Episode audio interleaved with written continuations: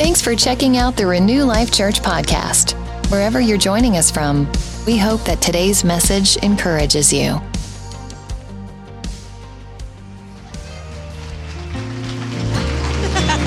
Thank you, thank you, thank you.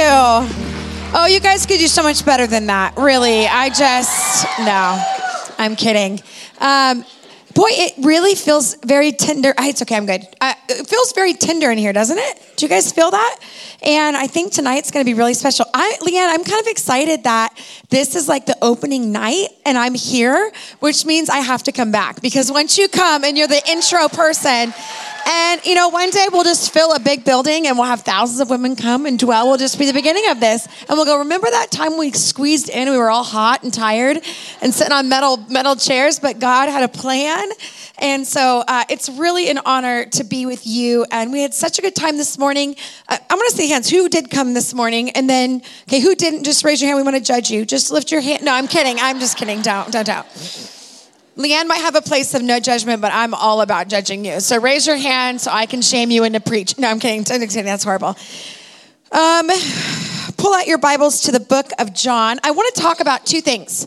First of all, this is my last meeting. I've done six meetings since Friday night, and I'm excited. I get to go home tomorrow, but I'm kind of, I'll be honest, I'm a little loose. So I got to be honest. I don't know what I'm about to say tonight, so just be careful. Um, but I do kind of feel like it's Sunday night, and it's it's actually a holiday tomorrow right? Do you guys have no school tomorrow? So thank God for no. We get up at like 5:30 in the morning, get our kids out the door by 6:30. Oh no, that's not true. I'm lying. It's like 6:30, and they're out the door by 7:20, and it is it's tough. And so it's kind of a love hate. Do you feel that way? Like it's good because then it's quiet and everyone's gone, and you feel like someone else is parenting your children for eight hours. And I always feel like I can be a great mom for like six hours a day. Do you know what I mean? Like. Once it's 24 hours, I'm like, yeah, good mom left at like one. So now I'm Mean Mom. Welcome to Mean Mom. Um, my brand new book called Leap into Love just launched this last month, and actually, in less than 48 hours, we'll be doing a online study called um, Leap into Love: Living Present to Your Purpose on the Planet. If you've never done a study with me, uh, this happened when I wanted to. I wrote a book called Radical Growth, and I wrote it um, simply. It's a long story. I won't tell you all the details, but I felt like I was supposed to write studies for women. But I was, and you know that you were with me this morning. I wasn't the intellectual person. I wasn't very studious. I wasn't the writer. And so I it took a lot of effort for me. I had to go buy a dragon dictation. I had to have a lot of help. It wasn't just a simple process. I didn't just sit down and let the words flow. It was more like eight steps later I had something. And um, I had this idea many years ago. I thought, you know what? I'm going to teach a Bible study on YouTube. Like, I'll do a Bible study on YouTube. I'd never seen it before. No one in my world was doing that. And so I went up to YouTube and I did this one video on this series on Matthew. And I'm sure no one has seen it in this room because I think there were 12 views on that study. And my mom was at least two of them. And we, um, and it was it was kind of a disaster. I sent out a little um, feedback sheet, and one of the women I'll never forget wrote, um, "It was okay. It was kind of like in a it was kind of like a glorified uh, Bible sc- Bible uh, Bible class in high school." So I was like, awesome. And I remember just going like, I don't want to do this again. That was horrible. I put myself out there and that's all you can say. And then I was like, no, I, I really feel like I'm supposed to do this. So I went to my church and I said, listen, I just want to lead a Bible study. Maybe 30 women will show up and I'm going to write a little book. And it was called Keep Calm, Finish Strong. And we were so late, I had it printed at a printer in town. And I'll never forget because it was bright red and that red leaked on everyone's hands and on the seats. And one woman even said she had it at her passenger seat and it actually leaked on her passenger seat. I was like, sorry, I have no, like, I don't have a lawyer. So I don't know. You'll have to just get some carpet cleaner. So, so at that moment, we had about 100 women show up, and I thought, okay, there's something here. Well, meanwhile, which I'll share tonight, we transitioned, and I went into being the Moral Revolution Director, which was an organization, a nonprofit at Bethel Church, and I went to lead that organization, and I kind of I kind of shelved women's Bible studies. And I thought, well, that's not the direction I'm going. But I kept having this in my heart. And I ended up writing a study called I Do Hard Things, which was the year we transitioned. And I did another conference for women in my city that I had that I had lived in. And I thought, okay, there's still momentum on this. And then I decided I would write another book called Radical Growth. So I wrote that book and thought one day I'll throw it up on Facebook and I'll just teach through Facebook this, this devotional. Five minutes a day, I'll sit and I'll just talk about what my book is about each day of the of the week, and then in 20 days we'll be done, or 25 days. Well, I didn't tell my husband because I knew he would say no, because I knew he would say that's a, not a good idea. So I just put it up on Facebook and thought maybe 50 friends will join me. Well, that evening we had 500 people signed up for this Bible study. So I sheepishly went into bed and I was like, hey, remember how I do things without thinking about them? he goes, Yeah. And I go, Well, I kind of did it. And um, I got on Facebook and, and said I was going to do this 20 day Bible study. It was going to be amazing and women could join and invite their friends. And he was like, Well, what's your plan? I said, Well, I'm going to you know every morning i'm going to feed the kids and put them in front of the you know the tv or in the living room and then i'm going to preach the word quiet you know for 10 15 minutes without any interruption and people are going to get saved it's going to be powerful and he's like that's a horrible idea he's like our boys are not going to sit and listen to you preach i'm sorry and then I said, okay, my second plan is to give them Benadryl and put them in the master bedroom and then repent. He's like, yeah, that's not going to work either. So, so I decided um, I would put it up, and we ended up getting uh, help. Where I recorded it early on, and we put it up. And by that time, we had six thousand women join us on this study, and it was shocking because I realized that women need things quick. They needed like ten minutes, just enough time where no one in your house can kill themselves. Um, they needed it to be free, if not virtually free, because all of our money was going to raising families. And I had four kids in diapers at that point. And so a Starbucks was a luxury. That's just how my life was. And so I was like, it needs to be really free or cheap at least. And then I need it to be like a complete thought. Because if I had homework, I would be lost. And then I would come home, I would come home, I'd go to church and feel guilty that I hadn't done my homework. And I already felt guilty in life. I was already behind on laundry. I didn't want to be behind on my Bible. You know what I mean? So I said it needed to have homework if you wanted it, but you didn't have to have it. And I needed to be a complete thought because if somebody said, What did we talk about last week? I would I would have no idea. Literally, gun to my head, no idea. So that's kind of what we put it up Next January, we hosted another Bible study. I did I Do Hard Things online, and we had about 25,000 women join on that. And I thought, I'm there's something we're meeting in the body of Christ for women. And I don't, I'm shocked that I get to be a part of this because this wasn't my ultimate goal, but I, I feel like there's life on this. And eventually, Bethel Music came to us and said, Would you be willing to start, like, would you be willing to let us host your community on our new software? And we'll, we'll just kind of do it for you, and we'll invest if you go be the guinea pigs. And I said, Well, I have, I actually actually have more time than I have money, so I will be your guinea pig. Poke me, prod me, I don't care. You know, the swelling will go down. And so, so they put it up and we started a ministry called truth to table like farm to fork truth to table and the goal was that i would bring the word of god we would bring the word of god to your table every single day because life happens around the table and you know everything happens on the table laundry homework sex it all happens on the table so,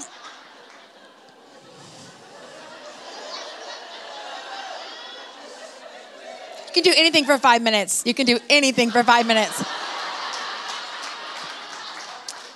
That's not funny. That's inappropriate. So, um, the poor sound guys in the back. I just was, as I said it, I didn't look up. So, all that to say, uh, we started it, and then eventually Moral Revolution was growing, growing, growing with great worldwide. Like we were traveling with Moral Revolution, and Truth to Table was growing at the same time. And there was a point where I realized I'm actually going to hinder both these movements because I'm basically want to be all things to all men, and I'm not created to be all things to all men, which means I need to pass the torch. And so we ended up hiring friends of ours, Kate and Cole Zick, that now run Moral Revolution, and they are awesome, and they're taking it to new ends. South Africa has Moral Revolution. They're working on a sex ed curriculum currently that they're going to launch in public schools. I mean, they're just going for it. But Truth to Table, we got a little office above a coffee shop in town, and we hired a few staff, and now we do all kinds of stuff. We have have an online community uh, that is a membership, but then we also do like we host studies and we host empowerment courses. But the goal is just to help you get started and to know where to start. And that's really my goal. I, I'm not here to replace local church. I am a local church girl, and you better go to local church. You better go to your church before you turn on Truth to Table. But eventually, we need someone to go with us a lot when we're in transformation. We kind of need bite by bite every single day to get us there. And so that's what Truth to Table is. So every January, I host an online study, and it is completely free to anybody who wants to come. It's online, it's 20 days. You sign up for it. I show up in your inbox every day, and I teach you through my book. You don't need a book to do the study. That's the goal. If that stops you, I would be so sad because that's not what this is. And then Bethel TV came to us and said, Would you be willing to let us um, host your study? And I said, Well, my dream is that we would have four nights where I could teach and bring some of my girlfriends in to teach on this subject. And would you mind if we did it every Tuesday night? And they said, Absolutely. We want to put it on Bethel TV. And I said, That's great, but I don't want women to pay for this. So if you want to host it, great, but I don't want women to have to pay for this because that's the goal of this. And they said, No problem. So they're investing investing $15,000 to get this whole thing online so women can watch it all over the world. And so we currently have about 15,000 women that have signed up. We'll have thousands more in the next 24 hours. But I want you to join with me. So here's how you can do that. I have a phone number, and you grab your phone and you text love to this number. If you text love to this number, you will get all the details. You won't miss out on one thing, and you'll be reminded. Um, add your social security number and your PIN number, and um, we'll take care of you. But this is how you'll jump in. And then Tuesday night, I'll be live on Bethel TV for two hours, about, about an hour and a half, really, of me teaching my first series of Leap into Love. And the whole goal, and I'm spending way too much time on this, the whole goal of this book was I was going to write it and I was going to call it um, self, uh, no, no, self acceptance and radical love. That was going to be my tagline, like self acceptance and growing in that. But as I began to write this book, I realized that the goal isn't that we just accept ourselves. Like the goal is, it's great. I love myself. I'm confident. I like my curves. I like my skin color. I like, that's great. But once we accept ourselves, something radical happens in our lives. And that is we begin to live fully present to our purpose on the planet. Uh, it's not just about I like the way I am, but we actually start to engage and we decide that we'd rather be ourselves than anybody else in the room. And something powerful happens when that when that that begins. So the whole first week, I talk about the ten uh, signs of, of a lack of self acceptance or self rejection. Things like perfectionism, self criticism, uh, obsession of appearance. I'll go through all of those things.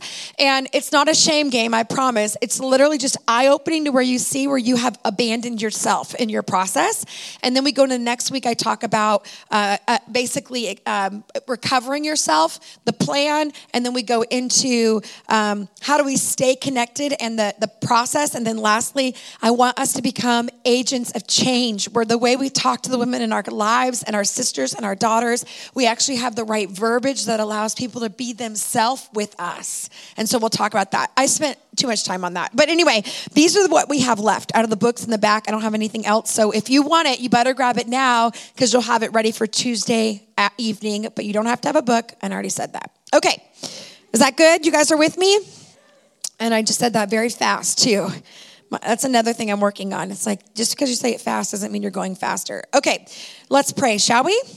All right, Jesus, help. Amen. So, John chapter 14 is really kind of where we're going to stay for a minute. This is Jesus speaking to us, and he says, Peace I leave you, my peace I give you. Not as the world gives, do I give you. Let not your heart be troubled, neither let it be afraid. John 14, 27. Let not your heart be troubled, neither let it be afraid. I love what this means because in the Amplified, it gives us a little bit more. It says, Stop allowing yourself to be agitated.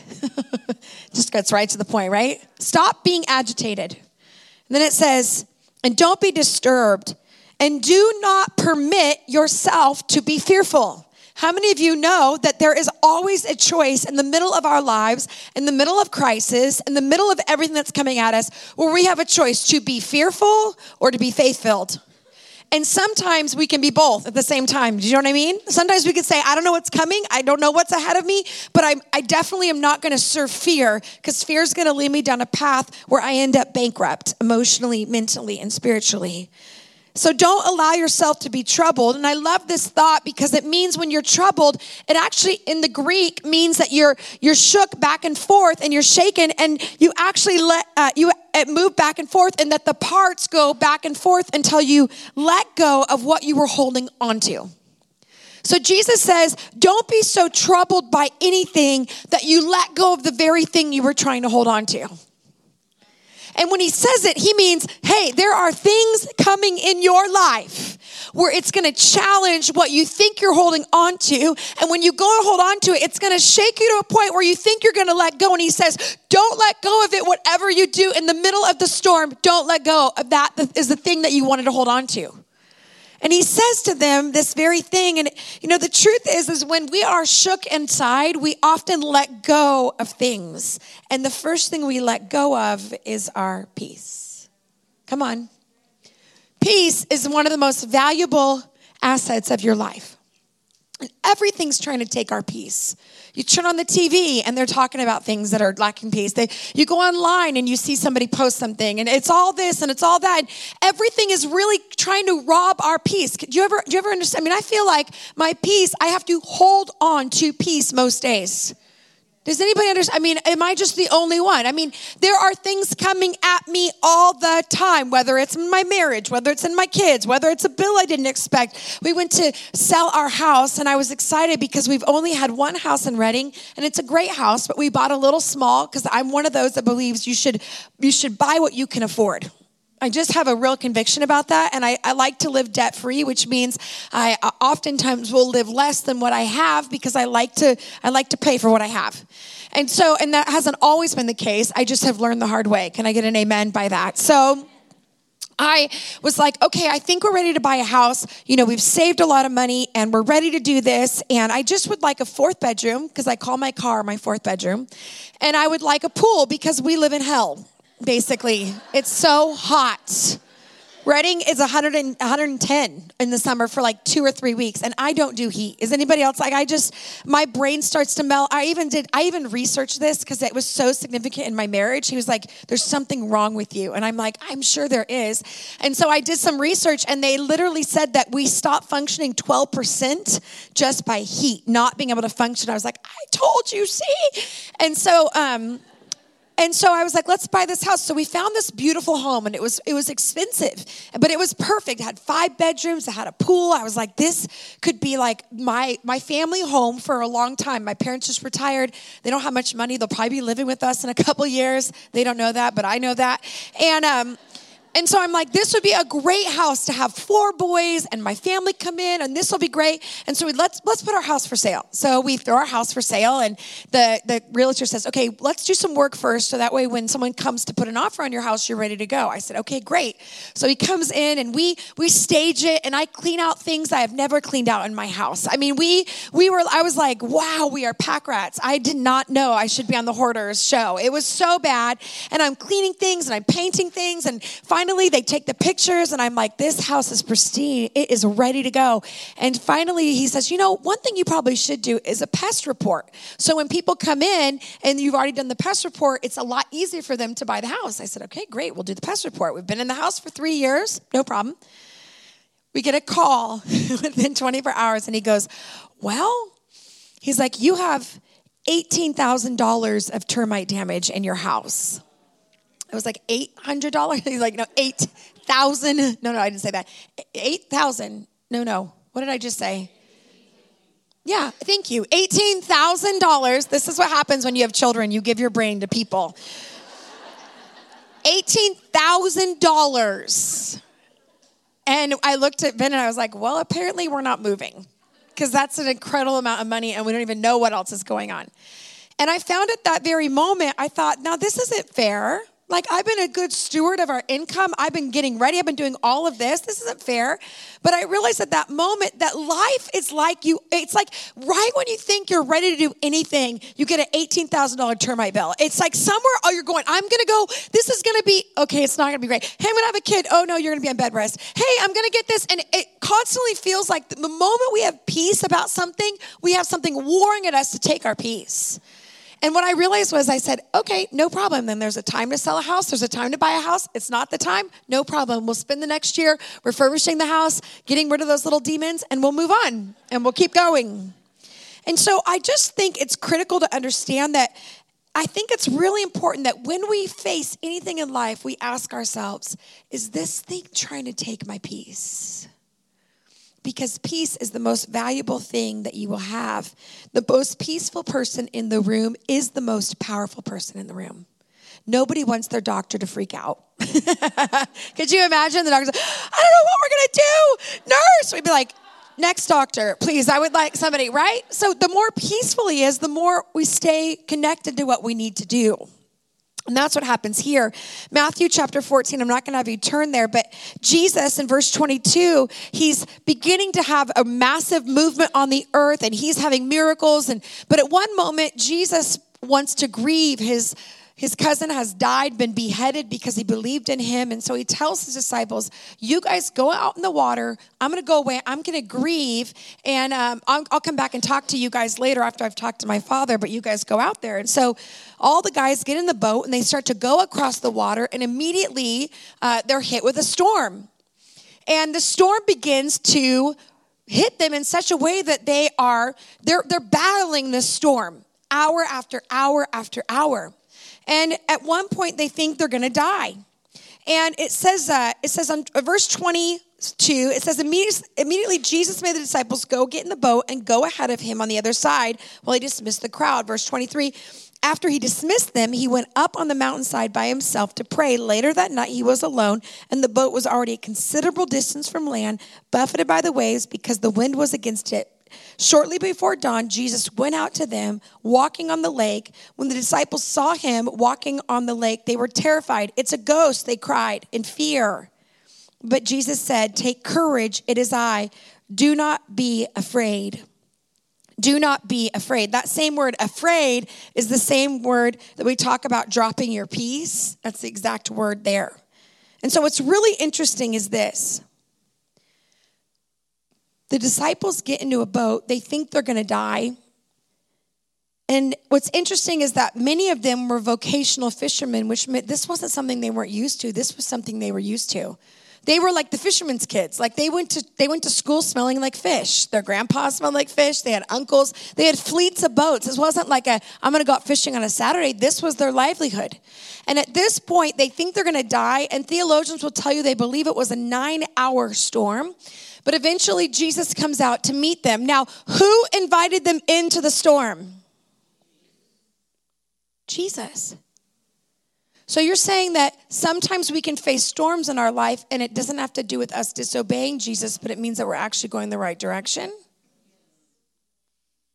Sometimes we, we think struggle is linked to disobedience. But I want to unpack that. That's not always true. Sometimes the storm is exactly what God is bringing us into. It's not because He's mean, it's because He wants to show you a side of Him that we would not know on the shore. The God of the storm often looks and feels and, and, and resembles a different God than the God of the shore. And you begin to see the reality of who He is. So sometimes God invites us in the storm and we get weary. But what Jesus is trying to do is He's trying to get you to stop focusing just on the storm, but to focus on your reaction to the storm. Your reaction to the storm will either keep you in the storm for a really long time or it will take you through the storm into the other side. The Israelites should have been, it should have been a quick trip. But because the Israelites grumbled and complained and got depressed and got anxious and didn't want to be people of faith, they stayed in the desert year after year after year. Sometimes I meet people that have gone through horrible things, but they end up sticking with it. It ends up defining them rather than serving them. And so Jesus promises this Jesus doesn't promise no storms in our lives. He says, But take courage, I have overcome the storm. Which means whatever you are going through today is not the end. If you're not done, then you're not done. And sometimes in life, you got to hang on and wait because he told you to go that direction. And you have to say, you know what? He said go this way, so I'm going to go this way and I'm going to hang on. And I need Jesus to come. And I do feel like I'm going to die. And I do feel like I can't breathe. And I do feel like I'm not going to make it. But the truth is, I would rather be in the boat in a storm with Jesus because he told me to than to be on the shore without him. And so this is true you don't always need to pray for peace. You have the Prince of Peace living in you. All you have to do is listen to him. He's trying to help you keep the peace in your life. So, where does peace happen? It happens in our minds. And it really is not just about doing the right thing or experiencing the right thing, but it is about surrendering our thought process in peace. And I want us to turn to the book of Isaiah 26 3. Now, if you've never been to Isaiah, it's literally the middle of your Bible. Just pop it open, and I want us to go to Isaiah 26 3. Now, I, I felt led to preach this tonight because I felt like there were some of you in the room that really needed to hear from God about your storm. And so I want to encourage you tonight that God knows where you are. He's not afraid of what He got when He got you and He's going to guide you in whatever you're going through. I can tell you, and I can testify as someone who has been through some severe storms in my life, that God has been faithful. Sometimes I did feel like I didn't know what He was doing, and I wondered if He was torturing me. You ever felt that way with God? Like, just get it over with. Die, let me kill me. I want to go to heaven. It's a good place to be. But I've found that oftentimes, when you've gone through the storm, this is critical, and you make it, you now become someone who can who knows how to go through the storm and you now become one of the most powerful people in the room when it comes to that storm. Because you can say i've been through it i've gone through it i know what it takes and you're not going to die there. I'll show you how to make it. And you begin to be a person of hope if you allow the storm to define to, to create what it needs to create in you. So isaiah 26 3 simply says this you will keep him in perfect peace whose mind is stayed on you because he trusts in you. You will keep him in perfect peace, whose mind is stayed on you because he trusts in you. Now, if you look at the original meaning of this passage, you'll see you will keep him in perfect. That word perfect in the Hebrew is the word shalom. Everybody say shalom. Shalom means peace, peace to you, peace as you come, peace as you go. It's a word that uh, the Jewish community uses, and we're used to that word, shalom.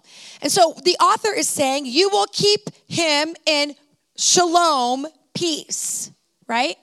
But when you define the word peace in the Hebrew, you'll find that it's the exact same word, shalom. So, why would the author repeat himself? Why would the author say, You will keep him in shalom, shalom, whose mind is stayed on you because he trusted you? Why would he say that? Because he's telling us that peace is not a one time moment, peace is a continual thing that carries us through the season.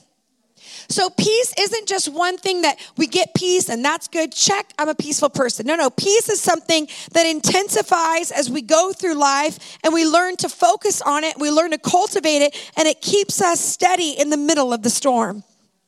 See, this is critical to understand is that he's saying to us, listen, sometimes we think God just wants us to get peaceful so we can keep going, but what he's saying is is I actually want to teach you what peace looks like when you're hanging out with me. You know, the world will tell us that peace is going to going to the spa. The world will tell us that peace is well, once you get enough money in the bank, you'll be good. Once the oil prices go up, everything will work out. I feel like that ministers to you guys. Um, you know, once I lose the weight, then I'll be peaceful. Once my husband gets it together, then I'll be peaceful. And all of that is a mirage because peace will always be an inside job. Peace is not something that we possess, it's something that we literally, it becomes us. we become people of peace because the God of peace lives on the inside of us. And so he says to them, You will keep him in shalom, shalom. You know, I relate it to this. When I first had a baby, I didn't know if I was going to be a baby person. I don't know if you understand. Like, I, I liked kids, I also liked puppies. It wasn't like I felt very different about either of them. And so I remember at first being pregnant, people would say, Oh, you're gonna love being a mom. Oh, just it's gonna be amazing. And I don't know what it is, and this could be just me, but I feel like when you're pregnant, people wanna hand you their babies. I don't know what that is, but they're like, Hey, here you go. You're like, I'm already making one. Thank you so much. And so I was like, I don't know if I'm a baby person, you know, I'm not sure. And when I had Judah, after 34 hours of labor, two hours of pushing, and an emergency C section, so I win, I found that when Judah began to cry for the very first time, I did something instinctively that no one taught me to do. I just did it. When he began to cry, I began to just do this. Shh, How many of you have done that to your babies before? Shh. Or your husbands? Shh. or your puppies, right? So we, we do it instinctively because we want to soothe them into peace. Now, there's another thing we do to get people to be peaceful and quiet. We do this. Shh shh, right? In my house, that means don't make me say, be quiet, because that is going to be another conversation, right? So what he's saying is, is God doesn't shush us into peace, right? Jennifer, shh, shut up, come on, shh, be quiet, trust God, shh, trust me, right? No, he's going, come here, give it to me, shh, shh, shh, shh, shh, shh. But God, what about shh, shh, shh, shh, shh. But I don't have it, shh, shh, shh, come here, give it here, give, come here climb in my lap. I'm going to hold you. I'm going to soothe you. I'm going to carry you in the middle of this. And this is what life looks like for us.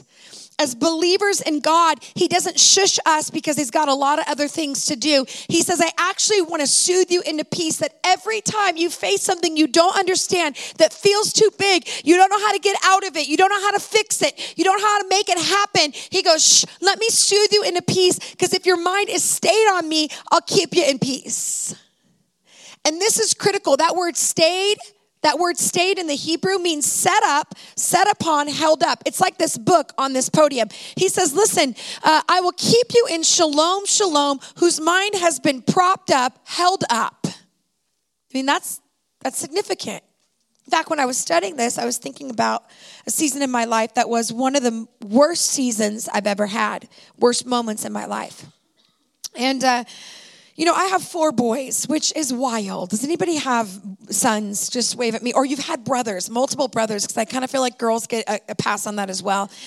And so having four boys, it is it's nonstop. And I don't have an act, a hyperactive kid except for my dog. Like he's hyperactive, but the rest of them are pretty pretty stable. But um, but it's it's a lot, and there's a lot of crying that happens because boys are always challenging what's possible. Like, is it possible for me to throw the fork by your head and not hit you? I guess it's not. Like boys are always ch- like, let me try to jump from rock to rock. And you know this is why men often are better at things because they practice all the time since they were little. They just do it. Uh, I mean, I, my boys, they are constantly practicing and failing and practicing. I mean, I'll put my kids to bed and their knees are just, everything's bruised because they've been practicing over and over and over. And, and so i I just have learned that there's lots and lots of crying. Well, my sister and I, we had seven kids in five years together. You can imagine. And my dad, who's Italian, very intense Italian, every time the kids would cry, he would say, Are you going to get up for that? And we would say, No. We have to listen for the cry. We got to know the cries. Anybody like that? Like if I got up for every cry, I would never ever sit down. I'd be like, next, next. I said, crying is like thunder. The more silence after it, the worse it is, right? It's like thud, one 1,000, two 1,000. I better get up for this one. There hasn't been a sound yet. Do you know what I'm saying? You have to be my, if you have a little girl, that's wonderful, but you are not allowed to judge us right now. I reject your judgment. You're like, my daughter's never done that. Right, because you don't live with wild people. And so I remember Lisa Bevere telling me, she said, You know, I never said the word crap until I had four boys. And she goes, Now I say the word crap all the time. I'm like, I know, I know exactly what you mean. And so, you know, uh, we have a lot of crying and a lot of things that happen. And one day I was getting ready in my bedroom, and my, my bathroom, and I heard crying. And I knew immediately what kind of crying it was. And Grayson was, our third son, the tuxedo kid, was crying. And it was a cry of pain, it was a cry of, of intensity. And so I went, oh, I got to find him. So I went, we had just moved into this house and we have two stories. And so I'm wandering around looking for him. And I look in the bedroom where I had left both the boys and they weren't there, Beckham and Grayson, because the older two boys were at school. So I go outside, I go down the stairs and I wander around to the kitchen. And as I wander around to the kitchen, I see Grayson banging on the glass doors. And I, I go, oh, he must have, Becca must have locked him out. So I walk over and I open the door and I say, Beckham, I said, Grayson, did Beckham lock you out? And he goes, I fell out of the window.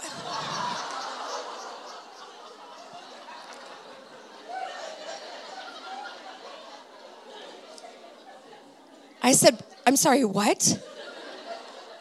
I fell out of the window. And so I pick him up and we have kind of a deck like this where the stairs are just like this. And I go down the deck like this and I look up to our second story window. I look down to the cement. I look back up and I see that the screen is broken. And I realize that Grayson has now fallen out of our second story window on the cement. And when I, pick, I am holding him, I look over him. When I look at him, blood starts coming out of his mouth and down his body. And I realize he has internal bleeding, like something's happening. And so I run inside, I clear the table off, and I lay Grayson down on the table. I grab my phone, call 911. You got to come. Hurry, my baby's going to, like, he's not okay. Please come get him. And so they come in, they grab uh, him, they cut his clothes off, put him on a stretcher, and they go, Who's going with us? I said, I'm going with him. My mom, I'm going with him. So we get into the emergency vehicles and drive all the way down to the emergency room and we walk into the ER, the back of the ER, and I have this eerie feeling because I had been there a year before for a near drowning for the same kid. And as we walk in, this is why I look old. This as we walk in, the team of doctors and nurses are waiting for us. They take us into the room and they start asking me questions and they're quiet. And I'm trying to ask more and more, like, what's happening? Is he okay? And they're they're being quiet, which is partly because they're doing their job, but also for liability. They can't say anything because they will be liable for what they say. And so as they're working on Grayson, the doctor says, "Listen, mom and dad, we need to get Grayson to radiology to get a scan on the inside of him because he, if he has internal bleeding, we need to know now who's going with him. I'm going with him." So Grayson and I make our way down to uh, the radiologist, and as we open the door, it's just myself Grayson and the technician. And he says to me, Mom, we need to get a scan on Grayson very quickly. So, what I need you to do is put this cover on. I need you to stand next to Grayson. I need you to talk to Grayson. Try to keep Grayson alert. Now, at this point, Grayson is totally out of it. His eyes are open, but he is not with me. He is white as the sheet that's around him, and he is he's there, but he's not there. And he said, just begin to talk to him and keep him awake because we don't want him to fall asleep. But secondly, I need you to try to keep him as still as possible because he needs to get a good scan and if he moves around, we won't get a good scan, and and I'll have to do it over and over. So just put your hand under him, right where his head is, and hold him so when he goes in and out, he doesn't move. I said, I can do that. Have you ever had a moment like this where you think uh, I'm gonna I nothing else matters? These two things are all that I'm gonna do. I'm gonna give my heart to this. And so I'm leaning over Grayson, and Grayson's blue eyes, his face is swollen, he has dried blood around him, he's got a neck brace on, a sheet, and it's me and him in this little room, and the technician's behind the glass, and he's going in and out. Eh, eh. And I'm going, Grayson, I love you, baby. You're gonna be okay. We're here to help you. I love you. Mommy's gonna help you. This is why we're doing this. Just stay right here. Be with me, Grayson. And he's he's going in and out of the machine. And it's just him and I in this cold room. And I'm just watching him. And he goes in and out. And on the third time, I'll never forget it. I say, I'm talking to Grayson. I see him take this deep breath. And when he takes a deep breath, it's like color comes right in his face and he locks eyes on me. And I'm like, Grayson, you're right, you're here, baby mommy's right here. And I'm looking at him. Oh, I got scared. Sorry. I was like,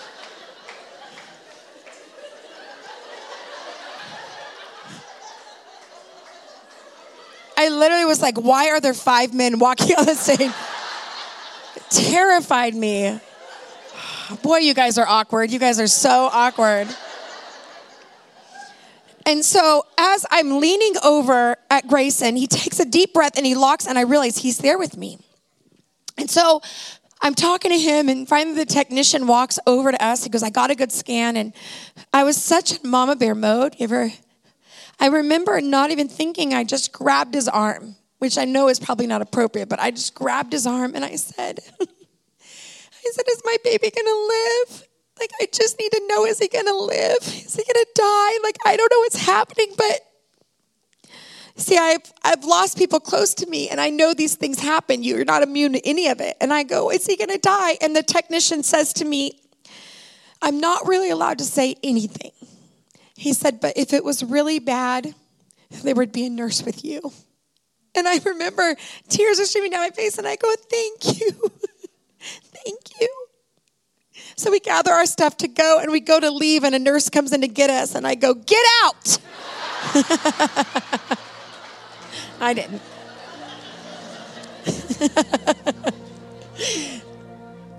I know where I'm going. Thank you so much. We walk back to the place where the doctor is, and we wait for a few minutes, and the doctor comes in and he goes, Well, mom and dad, you're not going to believe this, but there is nothing wrong with Grayson. He said the blood that you see was that when he fell on the uh, when he fell, his tongue got bit. He bit his tongue so hard, and tongues apparently bleed a lot. They do. Okay, and so there's blood all down the front of him. See confirmation. M, where two or more agree, then it's truth. And so he goes, you know, uh, it's amazing, but if it had Grayson, it, it had been a, maybe even three months later, and his bones would have fortified. It would have been a lot worse. But he's still a bit like a Gumby, and he was he was he was able to to be okay. And he said, so you're welcome to grab your things and you're welcome to leave. And I said, well, they can leave, but I'm staying, and I would like a bed, you know, like, and I would like some drugs. I'll take street drugs. I don't care. I'll repent later. And um, so we gathered our stuff, and it's so eerie from like one minute where you think you're gonna everything's gonna fall apart and he's gonna die to the next minute where a miracle has happened and he's okay. And we get out to the parking lot, and Ben and I are holding him in this like Grayson sandwich, and we both have tears streaming down our face, and we look up to heaven, and I say, God, thank you for one more day with Grayson. That's all I'm promised. One more day. Thank you. And then I look at Grayson and I say, You are not allowed to come back here. We have a medical deductible and you've used it twice. And you have three other brothers.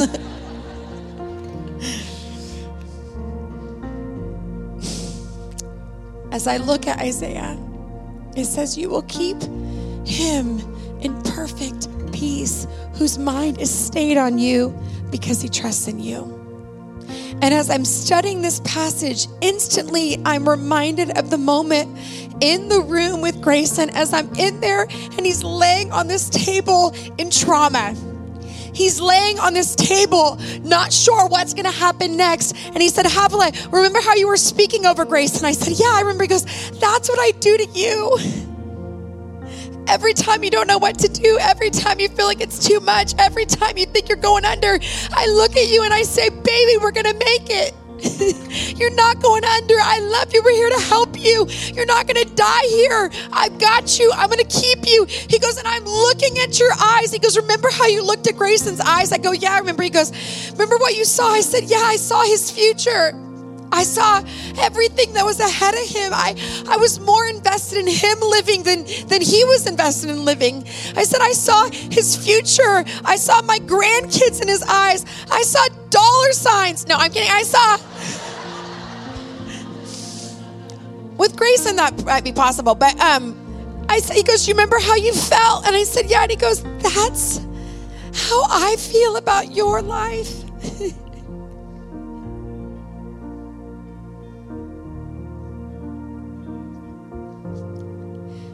Said, I look over you and I say, We're going to do this. We're here to help. You're not going to die here. I got you. He said, Remember how you had your hand under his head and you were holding it steady? He said, That's what I do. When you don't know what's going on. He said, I, I reach under your thoughts, I reach under everything that's going on. And I lock in and I keep you, I keep you so steady when you want to go, what's going on over here? And what about this? And how's it going to happen? And what about the future? God goes, no, no, I got you. He said, some, you just have to sit where I have you and don't move and don't try to get up and don't try to fix it and don't try to do and just sit where you are and let me be God. Let me be your savior. You need a savior. That's why you came to me. You need me to rescue you. You need me to help you. You need me to, to navigate all of this. I want to lean over you. I want to speak love over you. I want to hold it all together. You don't have to hold it all together. You can't even try. Even if you think you are, it's a mirage. You aren't holding anything together. The God of the universe is holding your life in his hands. God wants to keep you in shalom, shalom, soothe you into peace, whose mind has been propped up, stayed, held up in the middle of everything because he trusts in you. Because he trusts in you. And I love that that verse in the Bible that talks about Lean not on your own understanding, but in all your ways acknowledge Him. And that's what it's talking about. Stop propping up your life on the way you figured it out. Stop propping up your relationship on all the books you read. Stop propping up by the title you have or the income you have or the relationships you have. Stop. It's a mirage. There are going to be storms. I love you. I know you're like, this is not encouraging. But I'm I'm not I'm not here to entertain you. I'm here to give you a strategy. I'm here to tell you that no one is immune from the good or the bad. And the bad is not as personal as you might think. The Bible says we live in a fallen world, which means all of our lives are touched with darkness. If you have never been hurt, I want you to stand so we can beat you up right now. Let's just get it over with. Life is tough, but so are you, right? Life is tough, but you know what? Instead of resisting the storm, if you actually said, I'm going to learn every flipping lesson I can learn in this thing, because when I come back here, I want to get through this as fast as possible. Come on. Though I walk through the valley of the shadow of death, I will fear no evil. He doesn't say, I will rescue you from the valley of the shadow of death. Call on my name and I'll rescue you out of it because you believe in me. No, no. He says, You're going to walk through it, but I'm going to be right there with you. You will never have to do anything alone. How many of you can find some comfort in that? You don't have to do anything alone. Well, what about my kids? And what about this? No, no, nothing. That is the hope of our salvation. Not that we somehow uh, have it all together or get a better life than everybody else. No, no. The hope of our salvation is you never have to do life on your own again. Comforter, counselor, the great I am, leaning in and telling you. And here's the truth many of us, when we are in trauma, or I just simply mean when life takes the breath out of us. A lot of us that are the doers in the room, I'm a doer. Is anybody else like that? Like, give me something to do so I can feel better about the chaos. God says, stop trying to get up, lay on the operating table. Stop it. You're only prolonging your injuries. Sit where you are I'm the healer. I've come to heal you. I've come to heal your mind. I've come to heal your heart. I've come to heal your past. I've come to heal your broken relationships, but you're going to have to let me be God. And if you stay busy and you run here and there and go everywhere, you actually don't know how to sit with me. And sitting with me is the only way I can heal you. And so tonight, I want to pray for you. I felt this was a prophetic word as well as gosh, I just think it's a now word in general for the world. But I want to pray for you. Just just find a way to receive. You might want to put your stuff down or close your eyes. I know sometimes it feels like we're ready to jump up and go, and we will, I promise. But these are the moments when life changes. These are the moments when everything shifts. These are the moment when the Holy Spirit comes in and he encounters us in a way that we we are never the same again. When Jesus walks in the room, everything comes with him. When Jesus walks in the room, everything comes with him all healing, all deliverance, all power. Uh, everything comes with him when he walks in the room. And that's all we want. Jesus, walk in the room. Our hope is in you, you alone. Our peace is in you, you alone. Our strategy is in you. Our confidence is in you. Our funding is in you. Come on. Our healing is in you. Jesus, walk into the room. Walk into the room. We hope you've enjoyed our podcast today. You can find out more about our ministry at renewlifechurch.com or on Facebook, Instagram, or Twitter. Also, our app is available for download so that you can stay up to date. Again, we are so glad you joined us. If you're in the Midland Odessa area, we invite you to come be our guest at one of our services. Have a great day, and we hope to see you soon.